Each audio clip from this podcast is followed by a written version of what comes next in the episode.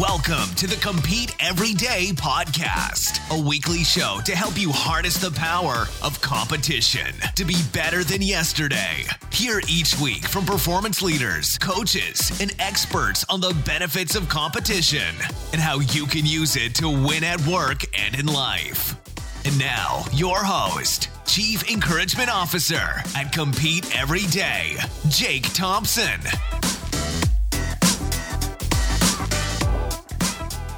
What's up, and welcome back to a brand new episode of the Compete Everyday podcast. I am excited you're here for yet another week where we dive into what makes competitors great.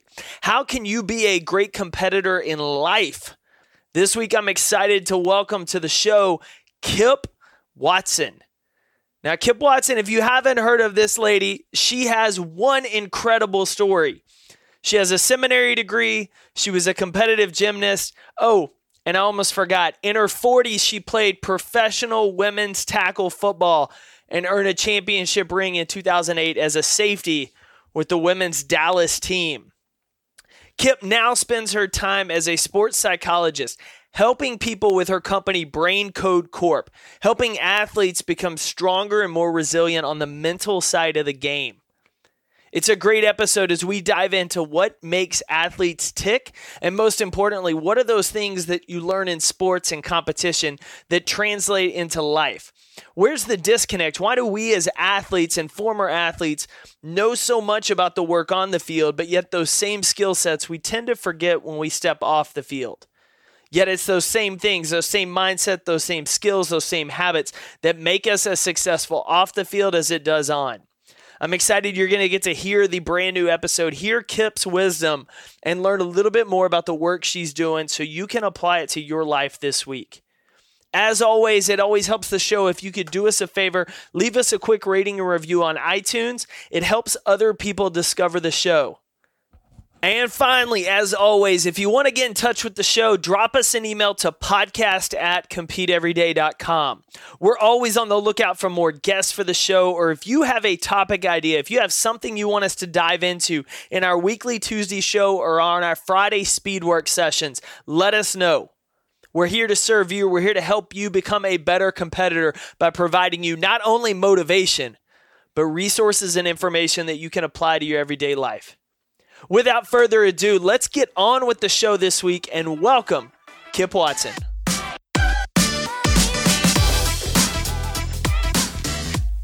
Yeah, welcome to the show this week. Well, thank you for having me. I'm very excited to be here.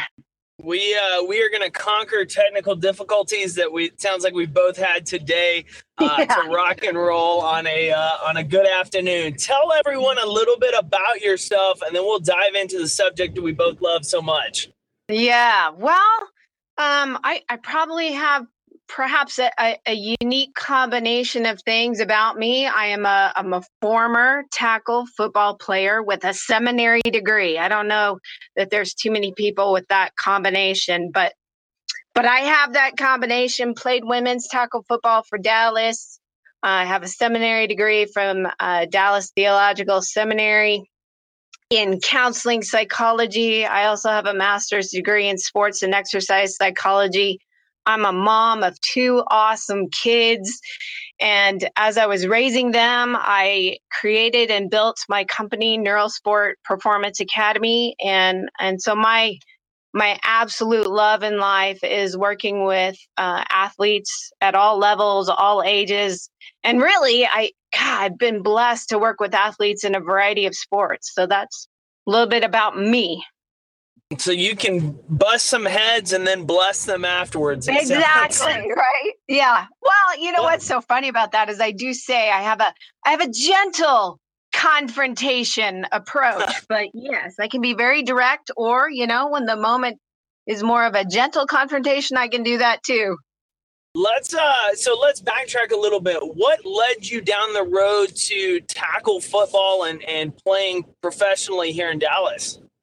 Well, when I was five years old, my dad, who at the time was a professor at the Ohio State University, took me to my first football game.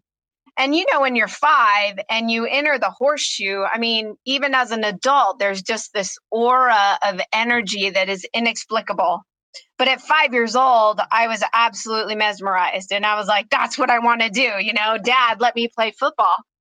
But back then, so that you're talking about like the early 70s, so I'm kind of dating myself a little bit here.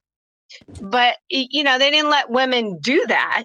So um, you know, I go about my life and I grew up a competitive gymnast, but my parents were really good in that they let me try a variety of sports until I really found the one that that I really connected with and was my passion. But I would say I always had this hidden desire to play football and I always have followed football both at the collegiate level and the NFL level as I was growing up. And then in my 40s, I had a random encounter with one of the Dallas players, and it was two weeks before an open tryout. So I just showed up. Uh, thinking that you know due to my age they'd probably dismiss me but they didn't and so i made it through that got invited to mini camp made it through that made it through hell day and ended up playing and it was an incredible experience now, what, uh, if if any, differences in the game uh, from the women's tackle league did you have than say a NCAA men's collegiate game? Well, I, I think there's some of just the physical strength and speed differences which you would expect between mm-hmm. you know men and women but i'll tell you what um you know i got blindsided on one occasion and man that that hit was really hard and definitely we played the game just like the guys do um so and in standard nfl type yeah, rules not yeah. like arena it wasn't like canadian no. okay right same same nfl rules it was a little bit of a hybrid between nfl and ncaa rules but you know 100 yard field full pads um, you got to tackle the same way you got to hit the same way you got to punt the same way you got to run the same way um, you know, we we you know draw up plays the same way offensively and defensively, and um, so it's really it was really pretty much the same. What did you learn most from that experience about yourself? Ha, that is a great question. Um, I think for me, given what I experienced as uh, in my gymnastics career, um, playing football was kind of a redemption for me because when I was younger, in my high school aged years, I really let fear get a hold of me. And gymnastics, like football, is not a sport where you can allow fear to enter into when you're competing, when you're playing, because it will cause you to hesitate. And if you hesitate in either sport, you're going to get really hurt. And so I, I really found that playing football it kind of for me was a redemption of overcoming fears overcoming um, confidence issues along that way. And of course i had learned a ton right? That's why i do what i do and why i in some ways created what i created with neurosport is to help those athletes develop mental and life skills that don't just apply to what they do you know on the field on the court in the pool in the gym but they apply to real life and real life situations. So, after your career, uh, your playing career ended, is that when you started your company, or were you starting it throughout the entire process? Um, I had started it about nine years before I played. Okay. Um, and so, but I will definitely say say that after playing, um, it, it mm, it really put me more in the forefront of um, some athletes and coaches and teams and trainers and stuff like that. Um, it's established some credibility that perhaps wasn't there before, but now um, I did due to that experience. I love that. And some people might look at when they first hear about you after you've played as, as if you've become this overnight success success story, not understanding that you had been running and building and learning and growing all throughout the last nine years. Right. And then when the opportunity to play presented itself, you seized that opportunity as well as an additional platform for you to share the story of, of your work. Let's talk about your work because yeah. I'm fascinated by the mental aspect of the game and, and the importance yeah. of not only what sports and competition do for us in that moment, but what they do for us in the rest of our lives. I mean, you right. just made the comment about, you know, fear and hesitation. And yeah. a lot of times away from sport, that's the reason people actually never pursue starting their own business or pursue uh, that big goal. They're stuck yeah. standing at the starting line. Yeah, and then what, they end up they end up living a life of regret. Yeah, and it's huge because that's the number one. Yeah. Yeah. And so let's let's talk about that with the athletes uh, right now that you work with. Is your number one goal getting them? And I know this is going to vary athlete to athlete. So we'll say predominantly what you see most. Do what you see most in athletes today still that fear, or do you see a new direction of something that more and more athletes are consistently across the board?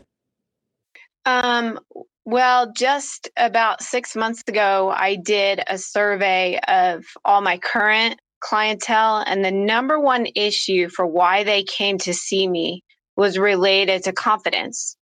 So that, so that's you know what's tied in that family. If I'm lacking confidence, is a is a doubt. Uh, I don't believe in myself. Expectations are off, and then yes, that usually leads to anxiety, which is a form of fear and and in sports, a lot of the times you would assume you build confidence by winning, whether you're winning a shooting contest in practice. To, how do you work with athletes to develop confidence outside of just the game? And in that moment when they're playing, because they're not always going to be able to control what that final scoreboard says. Yeah. But that doesn't mean they shouldn't have confidence in their abilities and their continued growth. Well, you just hit on something I think is is very interesting because yes, a lot of people mistakenly tie their confidence to the outcome. So the outcome, whether that for a swimmer, it's a drop in time, for a gymnast, it's a score, for you know team sports, it, it is a score. Was our score better than theirs? So it's very focused on outcome. And in most sports, the, any single athlete does not control all aspects of what that outcome is. I mean, certainly more in the individual sports they do, but in team sports, like you said, they typically don't. And so that's where we have to go to work on defining confidence. What do we define that as? And really, the best definition that I've heard that I absolutely love is Brendon Burchard's definition. He says, it's my ability to figure things out. So there's that element that I may not have all the answers. I may not know. I may have to work at it to get better. And so I often tie confidence, it's not a feeling, it is a belief that's based on your expectations. And usually, if I have an athlete who say dropped out of the what I call the stability zone or the confident zone, the success zone. It's usually because something is off in their expectations or that belief system. So confidence is very much tied to my belief in myself to do what I'm asking my body or whatever to do. And what are some just small things daily that you, you try to have those individuals focus on to slowly build that up? Um, I give them three things to focus on that they have in their control 100% of the time. And so, what those things are is uh, the first thing is effort or their ability to work hard. The second thing is learning and improving. And then the third thing is bouncing back from mistakes. Those really are the three things any one of us has control over. Um, we don't necessarily have control over the outcome or the result, but we do have control over those things. And and that is more like uh, one term that's bouncing around a lot in the sports world and the education world is growth mindset. And that's what keeps us improving, not talent, not necessarily, you know, what you've been handed as far as physical ability, but am I working hard? Is my effort focused? And then I, I help, help athletes, you know, there's really four areas that they can evaluate themselves to figure out, well, where do I got to place my effort? Where do I need to learn? And so those four areas are their physical, then the technical aspect, the tactical aspect of their sport, and then the mental aspect of their sport. That's fascinating. I, I love that because that first piece and those that growth mindset is, is, like you mentioned it's something that's become quite prevalent in a lot of discussions these days whereas right before that personal development was more on kind of the outside people looked at it a little leery like you had the group that was focused on you know listening to those audio tapes and, and figuring out ways they could grow and develop and get better while it wasn't as accepted mainstream and i feel like more and more it's becoming mainstream because we've seen the elasticity in in the brain and right, in terms of the ability to learn and grow and develop right. um yeah we what? know so much more about the brain than we used to and that that what you that neuroplasticity of the brain means we we always regardless of our age have the ability to improve and change.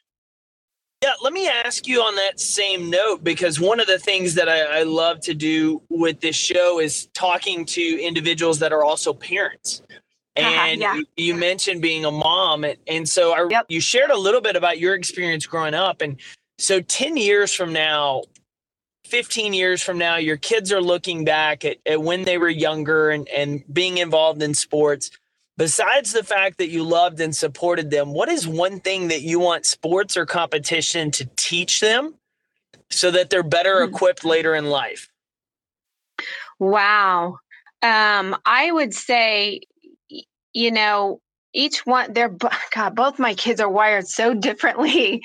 Um, and I definitely, as they were growing up, they're 19 and 17 now. Um, I definitely hope that 10 to 15 years from now, they realize that their effectiveness didn't really come from focusing on the things that were automatic or their natural talent, but it came from consciously doing those things um, that challenged them, that were hard, that they had to figure out how to do it. And, you know, for my son, even, I was just telling this story to somebody um, yesterday. I mean, I remember when he was eight and he wanted to go buy a sandwich in the airport. And I was like, sure, here's the money, go get it. Like, and he got terrified. He didn't want to have to go there by himself. And I, and I was like, well, I'm not going to go get it. If you're hungry, you go get it, right? You can look up on the board, you can order yourself, you can do it. He stewed for like 10 minutes and then he went and did it all by himself. Right. And it's even that little simple thing that I think throughout their life, I've been very deliberate when those kinds of things popped up is they got to learn how to overcome. They got to learn how to suffer and overcome because that's really kind of reality. We're going to have challenges, trials, problems, things we got to figure out. And then do I believe in myself to figure it out?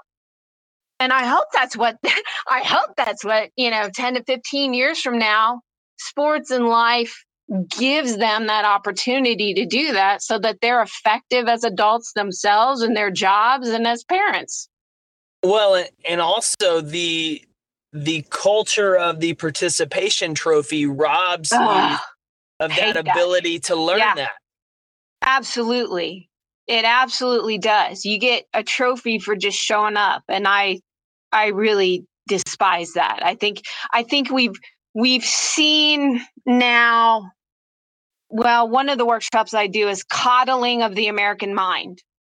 And I think we've coddled the last couple of generations where they're really you know there is a pervasive anxiety and depression um, issue in our culture when really those are normal feelings that people experience when things happen. It doesn't mean that there's something wrong. And then we got to figure out well, what is that anxiety reflective of? Maybe we got to change our belief system. Maybe we got to change something we're doing. And that's what we got to take a look at, not feeding them medication and then doing things for them. I love that because if if we coddle them too much, then adversity would break them as adults. Right. and we can't have that, but that's kind of what I'm seeing even in some of my adult clients. It's you know, I'll ask them like the first time we sit down, I'll ask, all right, tell me about an adversity that you've gone through and then tell me how you overcame it. And I'm stunned at how many teenagers and young adults don't have an example for me. And I'm like, red flag, that is going to eat you alive, right? If you want to play at the next level, that's going to be a problem if you don't know how to overcome adversity. Yeah, because I mean, at that point, if we're not used to taking on adversity and enduring that process, strengthening ourselves going through it, then the rest of our lives, it's going to be the easy decision to quit when things get hard. And, and there's right. so many areas of your career, of, of relationships, of things that sports oh. don't even impact, right. where you, you walk away when things get difficult instead of finding that strength to continue to work through it and, and persevere because 10 years from now you're going to look back and be glad you stuck with it and worked through it because of who it made you as an individual versus what if i hadn't quit exactly exactly great point all right Absolutely Kip. so right. what are the who are the type of pe- people that are your ideal clients that who you really work with mm. Well um i would say you know my sweet spot is really the um, the high school athlete aiming for college and then college aiming for a pro level. Um, although I do have, you know, major major league baseball players and NFL players and NHL players. Um, but um, I love working with that young mind, maybe that has never had to, you know, learn certain mental or life skills, and they're really trying to play or perform at a high level, and they're going to need that. I love that. I, I love that audience because there's there's definitely a need, and sometimes growing up, we're not quite introduced to certain situations. I mean, it's it's not uncommon for kids in well-to-do families and kids growing up playing certain sports a lot of times in certain towns and cities you're the best athlete and you've right, never had to, right. to to work hard at it to be honest. And there's always kids that are going to work their hardest and, and do that but sometimes you're not prepared for that adversity going into college going into the professional world. And so having a neutral party to talk to and work with prepares you for that which in turn prepares you for life after the sport. It's inevitable. We talk to any athlete at one day or another, you have to walk away from the game. Are you prepared for life at that point? Right, right. And and what I do with every single one of my athletes is I, I take them through a very simple three-step process. But what it is designed to do is really use the word prepares to prepare, predict, and prevent when they struggle and they get a very clear roadmap of what those issues could be. It might be anxiety and confidence, it might be leadership, it might be more serious issues like relationship and communication issues, addiction, adultery, depression. And so you need to know how you're innately mentally wired so that we can go to work, you know, developing any of those skills depending on what your goals are and often depending on your position within your sport because different positions especially like in football and baseball require a different mental wiring. And so this becomes it becomes the framework for for self understanding and then we can build upon that with the with the life skills the mental skills we've been talking about here um, based on what we find I love that.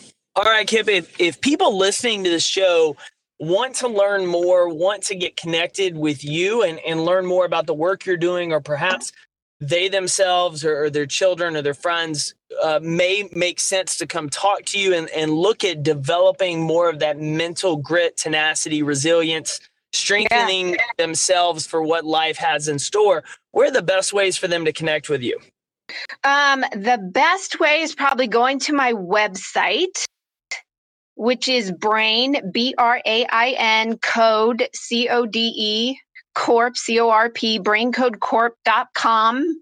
And you can sign up for my newsletter and you can get a hold of me there with email, phone number, and then also social media. Um, on most of the social media formats, um, you can find me at Kip Fit, K I P F I T. I love it. I love it. All right. Thank you incredibly for joining us on this week's show. I think this was Absolutely. full of great insight into the mental side of competition and sports, and most importantly, why we need to stick with things, why we need to work through adversity in order to overcome it so that we're continually strengthened and ready for whatever waits us ahead. Yeah, absolutely. Well, thank you for having me. It's been great.